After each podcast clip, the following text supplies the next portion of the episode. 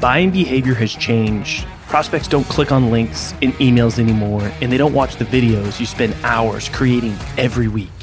Instead, send personalized gifts and memes using VidU. You can quickly create engaging, personalized content that immediately grabs your prospect's attention, helps you stand out in the inbox, and does it all without forcing them to click anything or go anywhere. Head over to vidu.io slash salescast to sign up for free and spend less time getting your messages across and more time selling.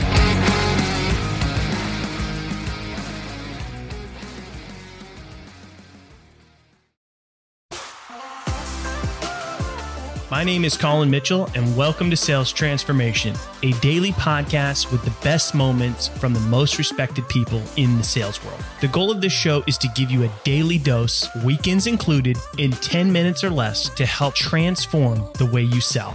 I hope you enjoy today's episode, and now to David to tell you what you can expect in today's episode.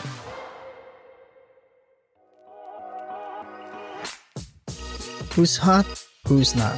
In this final cut with Josh Wilson, we're going to talk about people. Josh and Colin will be discussing how to decide which people to deal with and why you should give importance to your guests in leveraging your podcast for sales. So tune in now and get Josh's final words of wisdom for the audiences and podcasters alike. All of these only here in the latest episode of Sales Transformation. I'm just curious what your experience has been in, you know, through having people on, sort of vetting like who is a good fit for you to work together versus not, and making that transition from podcast guest to somebody we're, you know, getting close to closing a big deal with. Yeah. I love what you say, man. It's some people you don't want to do deal with, right? You can't do a good deal with a bad person is a bad deal, right? Mm-hmm. I don't know if I said that right, but it sounded right. So like I w- I this gives this gives me an opportunity to get to know people and then get to know me. Yeah. If during the interview, I'm like, there's no way I want to do a deal with this person. Then I go, hey man, thanks for the interview. When it goes live, I'll tag you. Have a good day. Right? If it goes live. Yeah. Tech, lightning yeah. struck my building. Sorry, Josh, we don't, your episode's yeah. not going out. Right. Yeah. Sorry. But you know, like to me, it's a vetting process where we, you know, we we're doing three, four interviews a day, right? So I'm meeting a lot of cool people, and I've got a ton of people who want to do deals, right? So it's I don't have I don't have a lack of people, and I don't have a lack of deals. Now I'm just trying to find the right people that I want to do deals with, and that's a good place to be. And it's a lot better than knocking on a door trying to sell a new roof.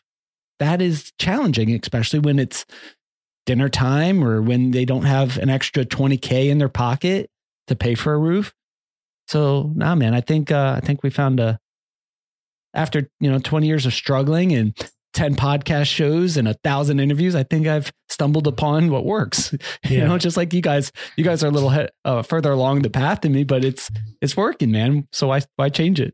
Yeah. Yeah. How many alligators did you have to wrestle to get here? Mm, at once, just one at a time. Oh, today? None.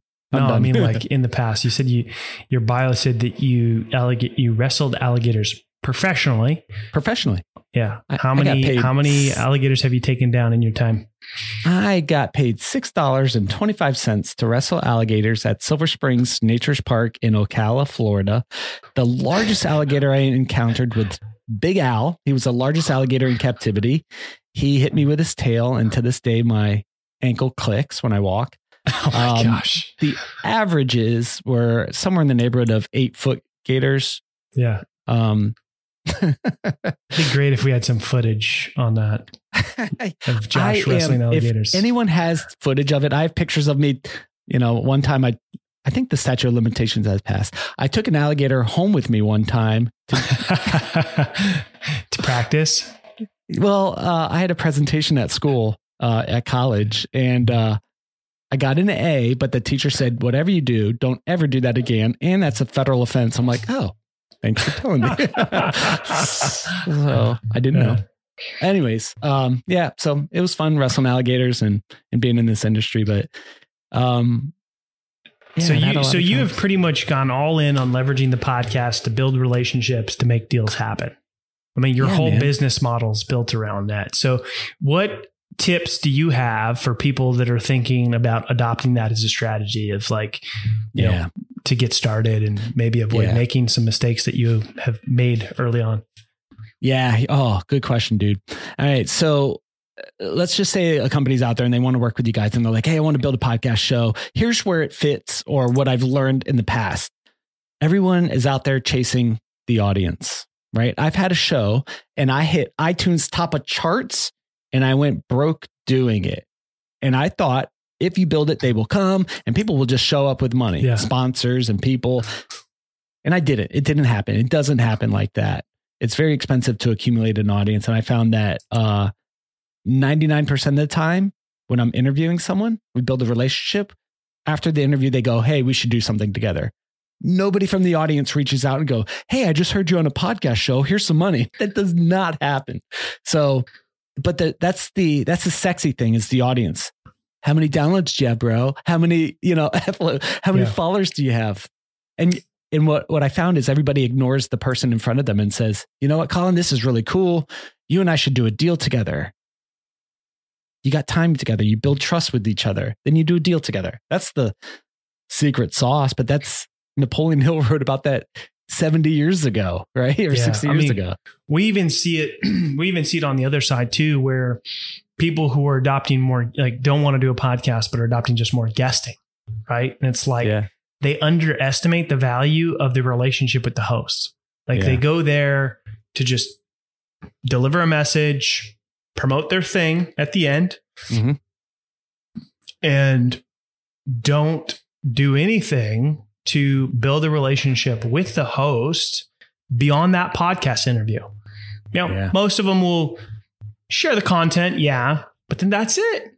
Yeah. And it's like, podcast hosts are usually pretty connected people. Like, you know, they're getting access to people that you'd have a hard time getting access to in a lot of cases, unless, you know, maybe you're an exception and, and, and, and, and that's cool. But I'm talking like the majority of people, like you've probably had some pretty cool people on your show, built some awesome relationships. I know that like I have friends, you know, pretty much anywhere, like where if I went to any city, you know, I, there's people who'd want to get together. Um, it's a, underestimated is like people go on a show, t- want to tap into that audience and yeah. then, you know, don't do anything to nurture the relationship right in front of them. Well, here's what I hate. You asked, hey, Josh, is there anything that happens that pisses you off? Here's what pisses me off as a podcast host deal maker.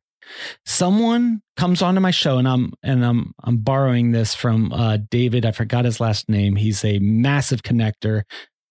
Ah, anyways, he says, when, when you feel like the person is trying to work, get through you to get to a deal and you feel used, I get off the, you know, I get off the interview and I'm like, that person came on my show just to try to get to my audience and yell at them and try to get them to act now and dial this number.